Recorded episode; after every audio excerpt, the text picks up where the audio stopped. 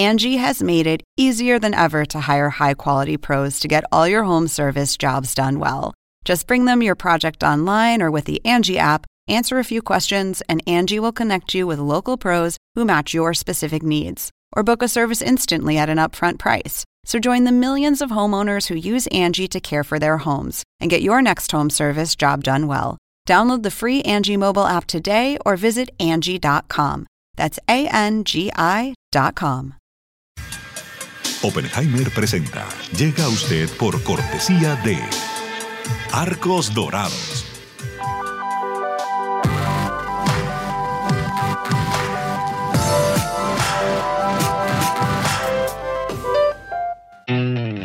UAD es más que una universidad. Es vivir una experiencia única de aprendizaje. Es tu tiempo de vivir. UAD Experience. En el Bancopel de Julia, la tarjeta de crédito se tramita solo con una identificación oficial. Bancopel. El banco que quiero a mi manera. ¿Sabías que según un estudio de la Universidad de Oxford, casi la mitad de los trabajos actuales podrían dejar de existir en 10 años? La inteligencia artificial llegó para quedarse. ¿Cómo te va a afectar la automatización? ¿Cuáles son los trabajos del futuro? Andrés Oppenheimer te lo cuenta en su nuevo libro, Sálvese quien pueda. Y no te quedes atrás. Encuéntralo en librerías.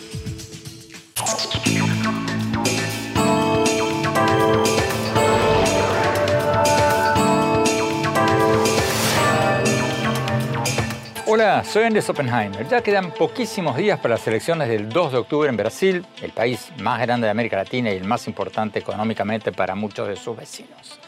Casi todas las encuestas dicen que el expresidente de izquierda, Luis Ignacio Lula da Silva, tiene las mayores posibilidades de ganar en la primera vuelta contra el actual presidente de derecha o de ultraderecha, Jair Bolsonaro.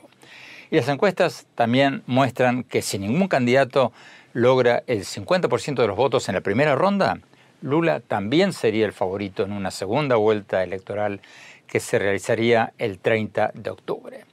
Pero bueno, las elecciones siempre son impredecibles y no se puede descartar una remontada de último momento de Bolsonaro. Y la otra gran pregunta es si Bolsonaro aceptaría una derrota electoral, porque Bolsonaro ha sido bastante ambiguo al respecto. Primero, dio a entender durante la campaña que si pierde las elecciones sería por fraude. Y dijo que, indicó, sugirió que impugnaría el resultado.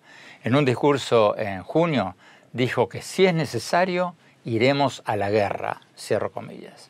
Aunque después atemperó un poco esa postura, pero sin despejar del todo las dudas sobre si aceptaría una derrota electoral.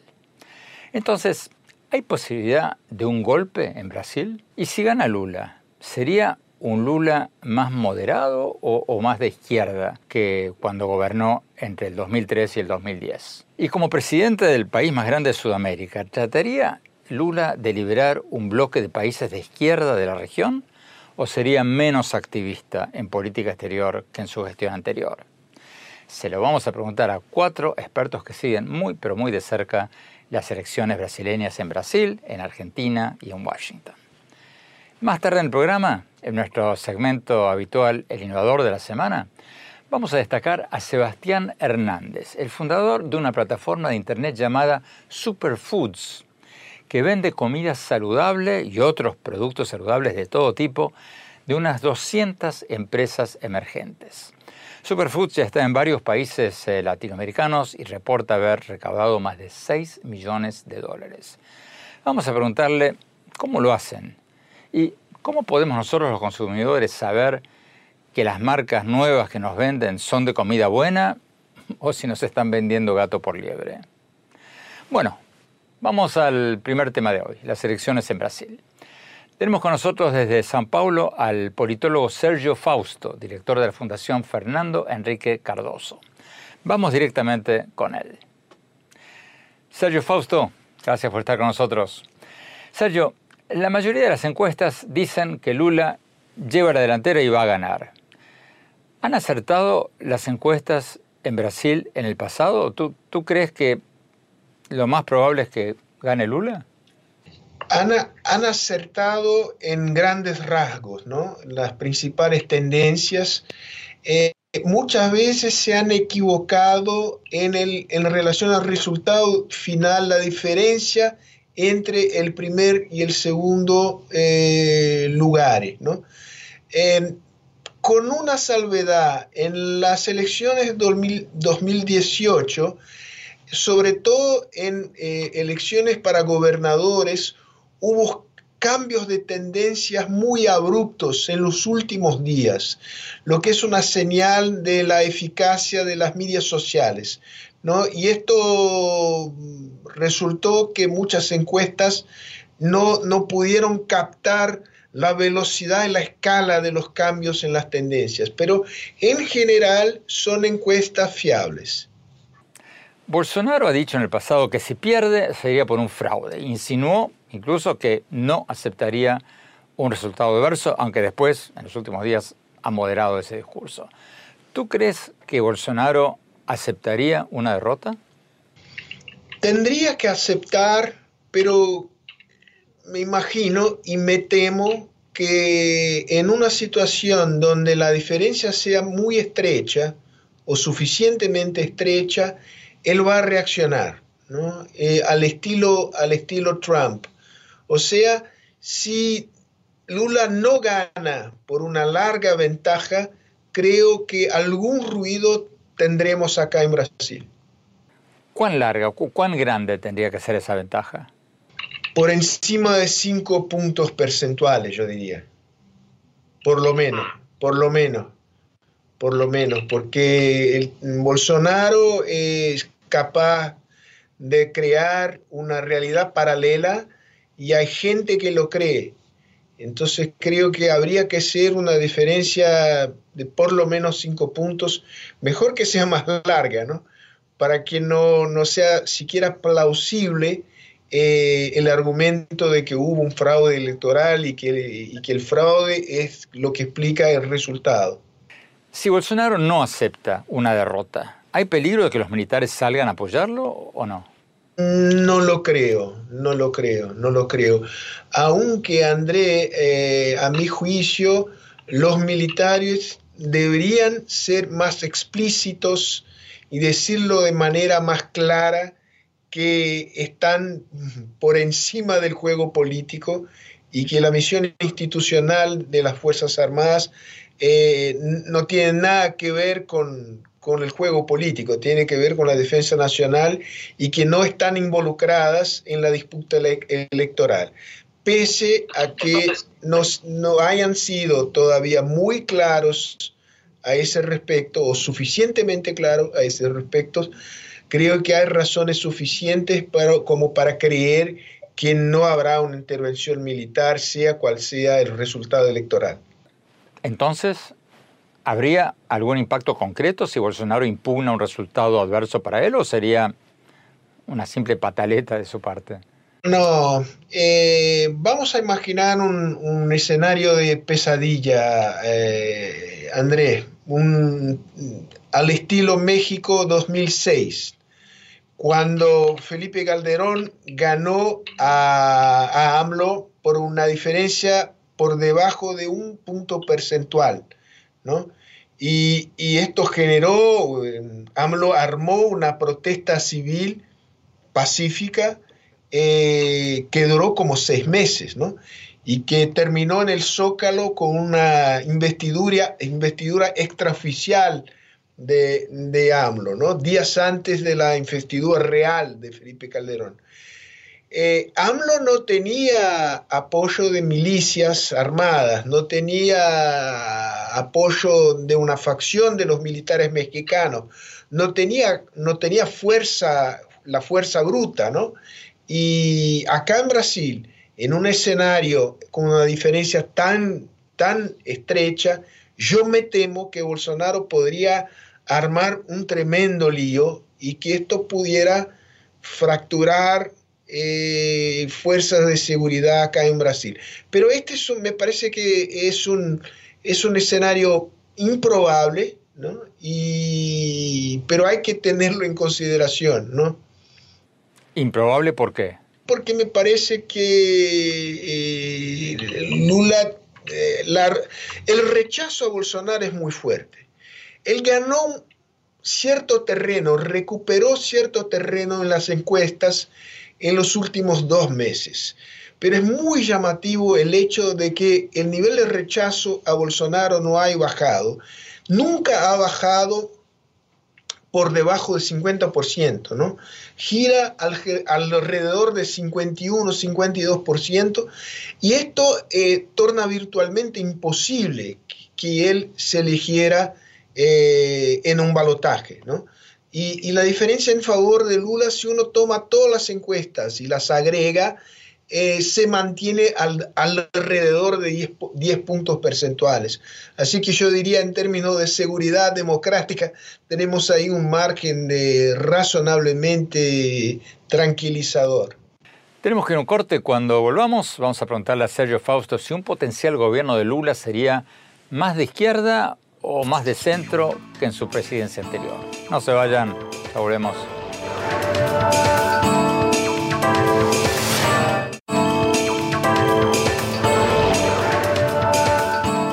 Gracias por seguir con nosotros. Faltan pocos días para las elecciones del 2 de octubre en Brasil y estamos analizando qué puede pasar. Casi todas las encuestas dicen que el expresidente de izquierda Luis Ignacio Lula da Silva tiene las mayores posibilidades de ganarle al actual presidente de derecha o de ultraderecha, Jair Bolsonaro. Las encuestas también muestran que si ningún candidato logra el 50% de los votos en la primera ronda, Lula también sería el favorito en una segunda vuelta electoral que sería el 30 de octubre.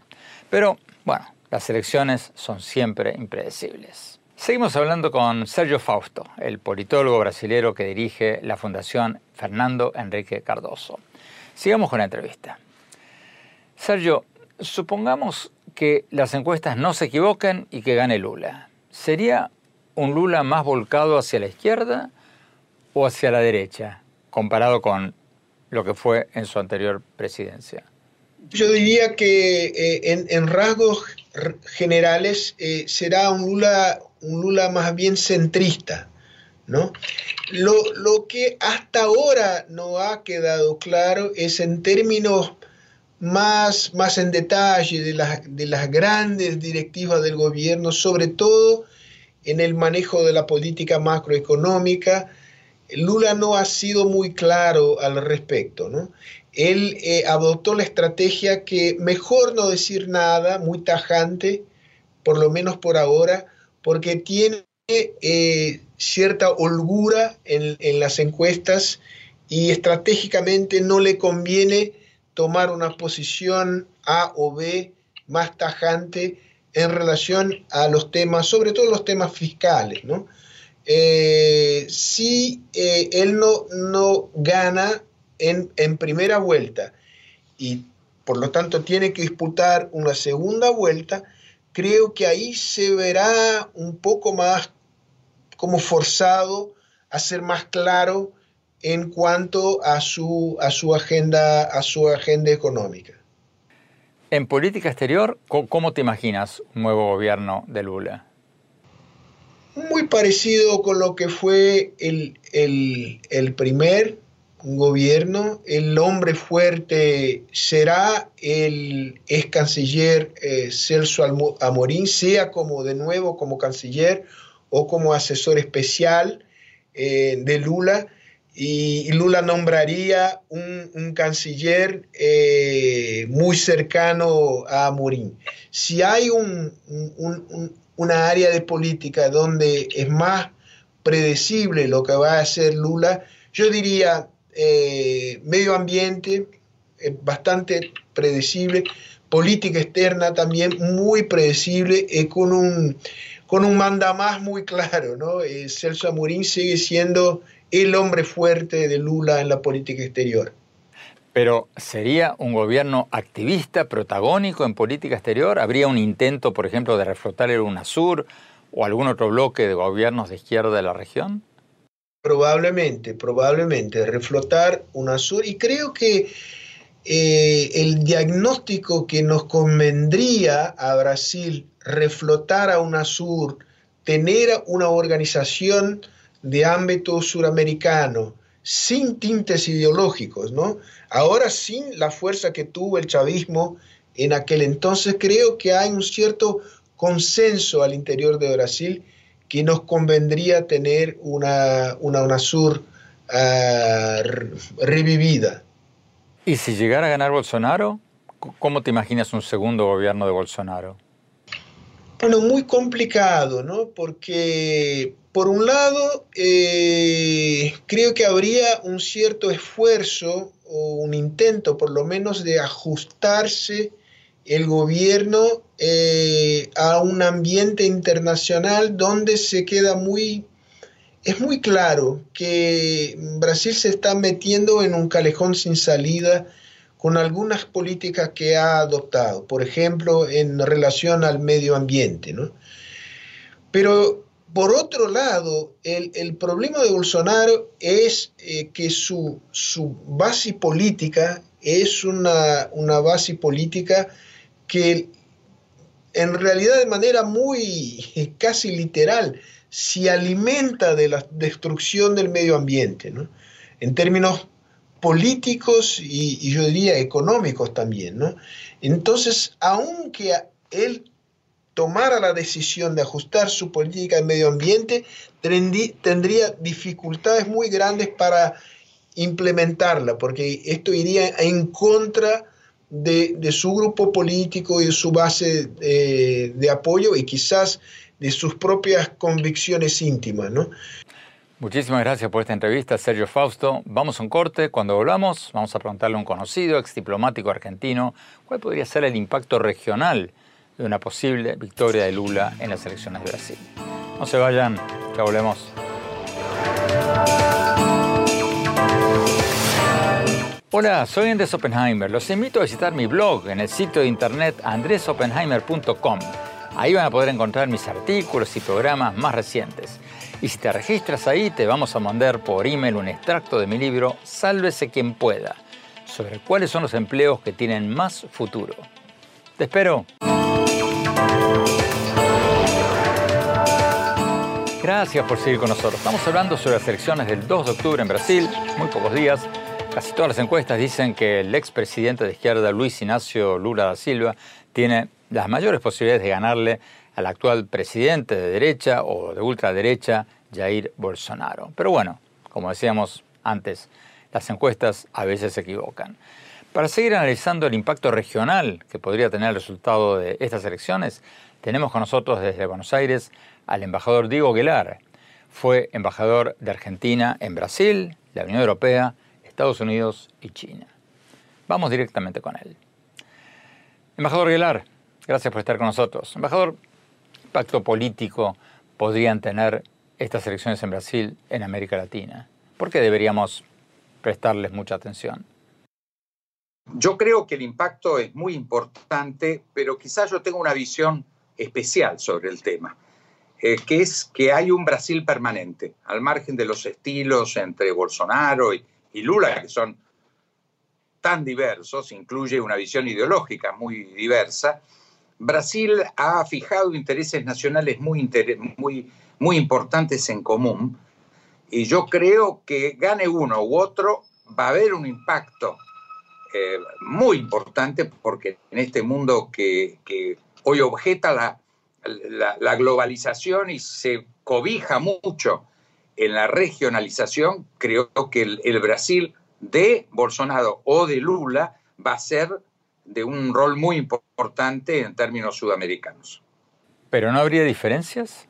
Quizás en el caso de Lula hay una conciencia mayor por formación ideológica en el valor de la integración regional. ¿eh? O sea, Lula se ha criado en darle un valor al, concepto de la integración regional, que no es el que tiene, a mi juicio, el presidente Bolsonaro. El presidente Bolsonaro piensa más en términos tradicionales de que el Brasil tiene materia eh, eh, básica, suficiente como para operar como gran potencia en el mundo. En el caso de Lula, en mi impresión es que él va a poner más énfasis. Eso no significa que no lo vaya a hacer eh, Bolsonaro. Por eso creo que la responsabilidad es parecida, los estilos van a ser diferentes.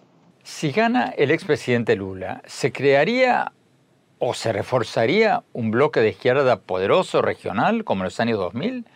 ¿O esta vez sería algo diferente? No, en, mi sensación, eh, él va a no girar al centro, sino que va a asumir la responsabilidad de ser presidente de todo el Brasil.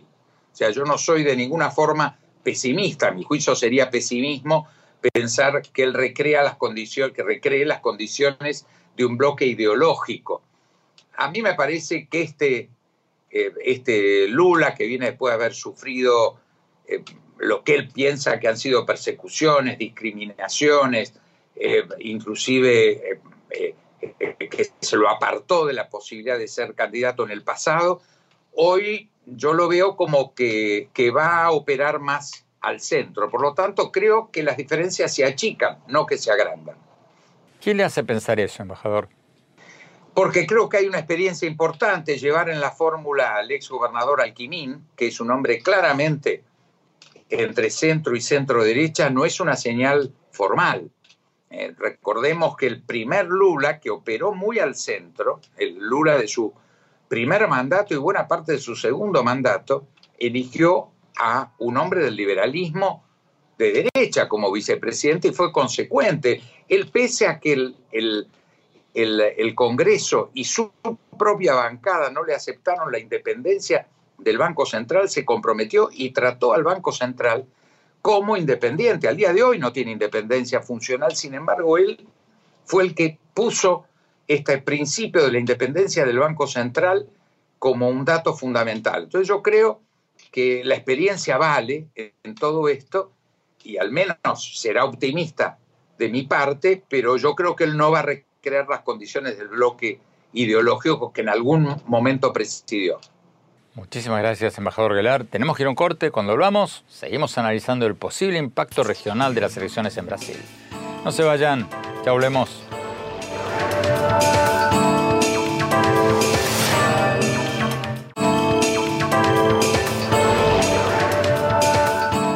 Gracias por seguir con nosotros. Estamos analizando las elecciones del 2 de octubre en Brasil en muy pocos días. Como decíamos antes en el programa, casi todas las encuestas dicen que el expresidente de izquierda, Luis Ignacio Lula da Silva, tiene las mayores posibilidades de ganarle al actual presidente de derecha o de ultraderecha, Jair Bolsonaro. Pero bueno, las encuestas a veces se equivocan. Para seguir analizando el impacto nacional y regional que podría tener el resultado de estas elecciones, tenemos con nosotros desde Washington a Tiago de Aragón, director de riesgo de la empresa consultora Arco Advice. Vayamos directamente a él. Tiago, gracias por estar con nosotros. Tiago, Lula va adelante en las encuestas, pero falta un debate el 29 de septiembre. ¿Cuál, es, ¿Cuál de los dos candidatos podría cometer más errores en este debate que falta? Bueno, primero que Lula tiene más experiencia de debates. Bolsonaro durante la campaña que, que ganó en 2018, él no, no, fue en ningún debate, entonces él no tiene una experiencia en esto.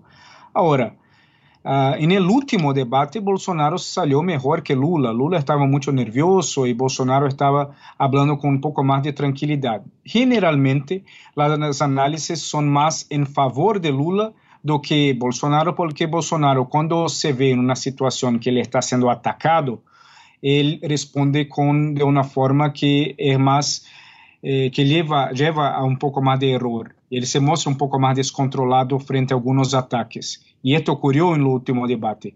Pero ele mesmo assim se saiu um pouco melhor do que Lula no último. Si pierde Bolsonaro, ¿tú crees que va a aceptar su derrota o va a sacar su gente a la calle y decir que hubo fraude? Bueno, creo que él puede decir algo de fraude. Eh, esto es posible. Ahora, esto no va a cambiar mucha cosa. No hay ningún riesgo en Brasil en el momento de un golpe militar o de algo así. Si él no acepta el resultado, simplemente el vicepresidente va a ser el tipo que va a transferir la facha presidencial a Lula. Algunas personas van naturalmente a la calle a protestar, mismo si él acepta o no y todas las teorías de conspiración van a surgir. Ahora, yo no veo esto con un gran momentum, no va el número expresivo de defensores de Bolsonaro pueden aparecer en el inicio, pero no de una forma sustentable por, por, varias semanas. En algún momento similar a lo que hubo en los Estados Unidos, va a tener una queda y una tranquilidad. Si gana Lula, como sugieren las encuestas. ¿Cómo te imaginas un nuevo gobierno de Lula? ¿Sería un gobierno más tirado a la izquierda o más de centro que en su presidencia anterior? Lula personalmente es un poco más de centro y basta leer las cosas que él habló en los últimos años. Ahora, el Partido de los Trabajadores tiene figuras mucho más a la izquierda. Lula él va a tener que ser más de centro y ponerse, eh, imponerse en relación al partido, porque Lula logra tener los votos de la población, pero el Partido de los Trabajadores no. Mucha gente está votando en Lula porque rechaza a Bolsonaro y no necesariamente porque apoya o gusta de Lula. Entonces, Lula va a llegar en una, en una administración, caso gane las elecciones, donde el Congreso va a ser formado mayoritariamente por figuras del centro y no por figuras de la izquierda o del Partido de los Trabajadores. Entonces, por esto, Lula va a tener que llegar a un acuerdo mucho más amplio con diputados del centro y así hacer una, una administración de centro. Y importante siempre lembrar que en Brasil el Congreso brasileño tiene una fuerza muy grande y es más fuerte, fuerte que el Ejecutivo brasileño. Tiago Dragón, muchísimas gracias por tu tiempo. Vamos a Nueva York, tenemos con nosotros a Luisa Duarte, investigadora del Instituto Brasil del Wilson Center. Vamos a ella. Luisa, gracias por estar con nosotros. ¿Cuál sería el impacto de una victoria de Lula a nivel regional? O sea, ¿sería un gobierno activista en política exterior o no? ¿Trataría, por ejemplo, de reflotar UNASUR o algún otro bloque de países de izquierda? ¿O estaría más centrado en temas domésticos? Creo que el nuevo gobierno de Lula va a mirar a la integración regional de una manera um, nueva, muy diferente de la manera que Bolsonaro um, ha conducido la política externa y que ha sido un deseo um, de reconectar con los vecinos y, articular una, una, una, aproximación regional, pero creo que, que este gobierno de Lula también no va a ser lo mismo de lo que ha pasado, las condiciones, las condiciones son diferentes de esta Pink Wave, que no es la misma que, que vimos en los 2000. ¿En qué va a ser diferente? Creo que mm, tiene um, situación, eh, un, contexto eh, más polarizado, con más desafíos domésticos para, para Brasil y, también desafíos institucionales de reconstrucción y también un, un poco, como decir en español, que estos líderes de, de izquierda tienen mucho más diferencias entre ellos ahora que los, la conexión que había entre eh, los líderes de, de, de, izquierda en los 2000.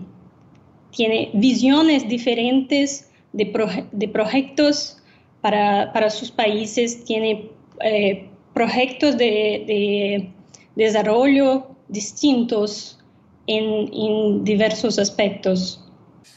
Muchísimas gracias, Luisa Duarte. Tenemos que ir a un corte. Cuando volvamos, nuestro segmento habitual, El Innovador de la Semana. Si les interesa la comida sana y los productos saludables, no se lo pierdan. No se vayan, te volvemos.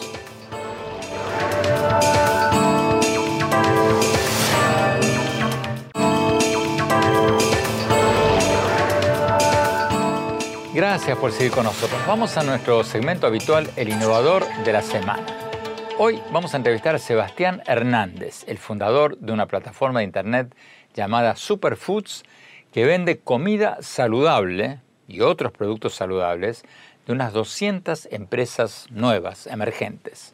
Superfoods ya está en varios países latinoamericanos y reporta haber recaudado más de 6 millones de dólares. Vamos a preguntarle a su fundador cómo lo hacen y ¿Cómo podemos asegurarnos como consumidores si estas nuevas marcas de alimentos saludables son buenas o no tanto? Vamos a la entrevista. El innovador de la semana es presentado por falabella.com, un nuevo punto de partida. Sebastián, muchas gracias por estar con nosotros. Sebastián, la plataforma de internet de Superfoods dice que ustedes venden y distribuyen comida y productos saludables y que tienen más de 5.000 productos de unas 70 marcas. ¿Qué tienen de diferente ustedes de los supermercados o otras plataformas que venden productos saludables? Bueno, a diferencia de, otras plataformas, Andrés, nosotros somos eh, una compañía que está enfocada en la distribución de marcas emergentes. Eso quiere decir que apoyamos a los emprendedores a poder llegar al comercio latinoamericano, es decir, que no somos un supermercado, más somos el puente que lleva los productos a supermercados, farmacias, droguerías, tiendas especializadas, tiendas naturistas, por mencionarte algunos de los comercios. Pero, ¿qué significan marcas emergentes? La página de internet de ustedes dice que tienen más de 5.000 productos de unas 70 marcas emergentes, pequeñas. Pero, ¿qué tienen de especial estos productos? Es correcto. Eh, y veo que está un poquito desactualizada la información dentro de la página porque ya somos más de 200 marcas emergentes con las que trabajamos. Las características principales de las marcas emergentes es que son productos que vienen de una nueva generación de de alimentos, de productos del hogar, de productos de cuidado personal, de productos de belleza, por mencionarte alguna de las categorías. Eh, el nicho principal de esto es que vienen siendo emprendedores, compañías nacientes, compañías que pueden ser todavía de 3, 4 o 5 personas y que tienen todo el ánimo de poder convertirse el día de mañana en una de las marcas más importantes de consumo del continente. Pero si compro un producto de una marca pequeña, digamos familiar, ¿cómo sé si el producto que compro es bueno y que no me están vendiendo gato por liebre? Bueno, es importante que nosotros eh, trabajamos con todas las entidades locales. Por ejemplo, en Colombia serían los registros sanitarios los registros INVIMA. En Panamá serían los registros AUPSA. Por mencionarte algunas de las permisologías que nosotros necesitamos para poder operar. Ahora, lo bonito es que hoy en día la nueva generación de emprendedores están buscando crear mejores productos para los consumidores, productos que tienen un impacto positivo en el medio ambiente, productos que traen bienestar para los consumidores y esas son las características principales de los productos que nosotros distribuimos. Es decir, que podemos encontrar sellos que certifican como que el alimento es orgánico o que el producto de cuidado personal es libre de, crueldad animal o que no utiliza parabenos en sus procesos. Pero ¿cómo mandas un producto alimenticio de un país a otro? Fíjate que es lo bonito del negocio y ahí es donde entra la tecnología a jugar. Nosotros no estamos buscando enviar productos de un país a otro, lo que nosotros estamos buscando es conectar el emprendimiento local con el comercio local. Es decir, trabajar en Ecuador con las marcas emergentes ecuatorianas, trabajar en México con las marcas emergentes ecuatorianas, trabajar en Venezuela con las marcas emergentes venezolanas, así como lo hemos venido haciendo en Colombia. Ahora, no significa que no estamos interesados en comenzar a exportar hacia otros países. De hecho, ya lo estamos haciendo, ¿cierto? Pero lo estamos haciendo con las marcas que han demostrado mayores capacidades de crecimiento y acompañando a esos emprendedores también en el proceso. ¿Cómo nació, cómo se te ocurrió esta idea, Sebastián? Porque tengo entendido que se te ocurrió porque tenías una novia que solo comía comida vegana. ¿Fue así la cosa? Así es, esa fue la inspiración para poder arrancar el negocio. Ella acababa de llegar de Estados Unidos y venía ya con la dieta del veganismo y salíamos a comer a restaurantes o íbamos a supermercados y siempre era un dolor de cabeza encontrar las cosas que ella estaba acostumbrada a consumir en el país norteamericano. Eh, eso me llevó a querer encontrar una solución y a plantearme grandes interrogantes como cómo hace el resto de las personas que viven en este país. ¿Qué será lo que pasa en el resto de los países latinoamericanos? ¿Será que sucede el mismo problema? Y la gran sorpresa fue que existía eh, una gran cantidad de proveedores que estaban tratando de tap in en este mercado, más sin embargo les generaba una gran dificultad poder llegar a los comercios. Eso quiere decir que eh, las distribuidoras que existían, por lo menos en su momento en Colombia, estaban completamente enfocadas en artículos de consumo masivo con las marcas más tradicionales como Coca-Cola, Unilever, P&G, por mencionarte alguna de ellas. Es decir, que una marca de un emprendedor, una marca emergente, como nosotros le llamamos, y naciente, le costaba mucho trabajo poder llegar a toda esta cantidad de comercios. Muchísimas gracias, Sebastián, y mucha suerte con Superfoods. El innovador de la semana es presentado por falabella.com, un nuevo punto de partida. Tenemos que ir a un corte. Cuando volvamos, mi opinión sobre las elecciones de Brasil y su posible impacto en toda América Latina. No se vayan, ya volvemos. falabella.com, la calidad la dejamos en manos de expertos. Creo que hemos encontrado el Santo Grial 3.0. Aprobado, aprobado, aprobado. ¡Uh, caracoles! Miles de marcas, miles de emprendedores, la mejor calidad. Todo lo que necesitas está en el nuevo falabella.com. Descarga la app. Hola, soy Andrés Oppenheimer. Los invito a visitar mi blog en el sitio de internet andresoppenheimer.com. Ahí puedes encontrar mis artículos y mis programas más recientes. Y si te registras ahí, te vamos a mandar por email un extracto de mi libro Sálvese quien pueda, sobre cuáles son los empleos con más futuro. Te espero en mi blog.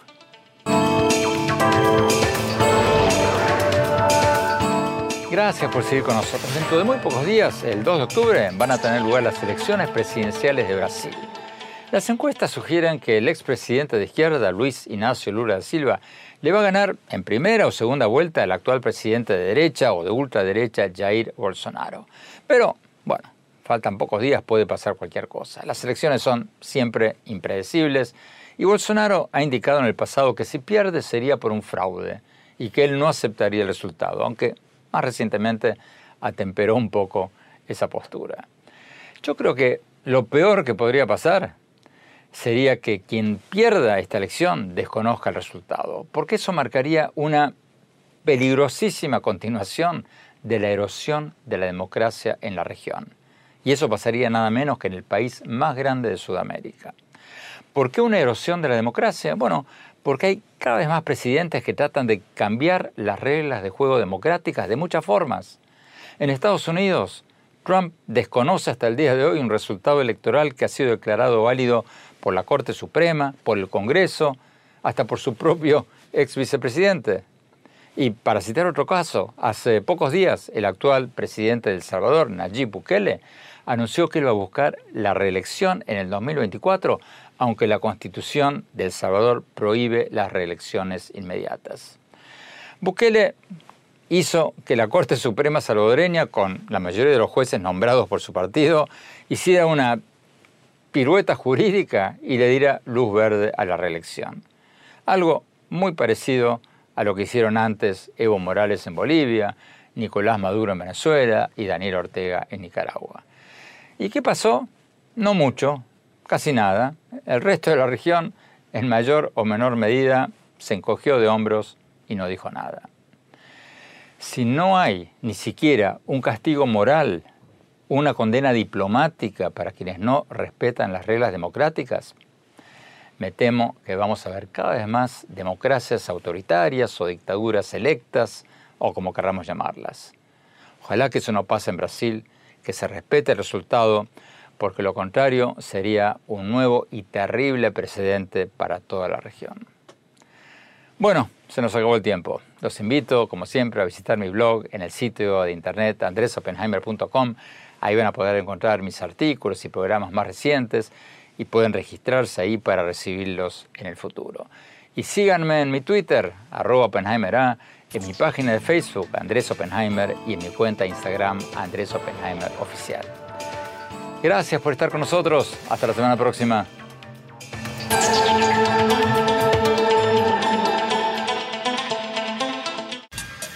Oppenheimer presenta. Llega a usted por cortesía de Arcos Dorados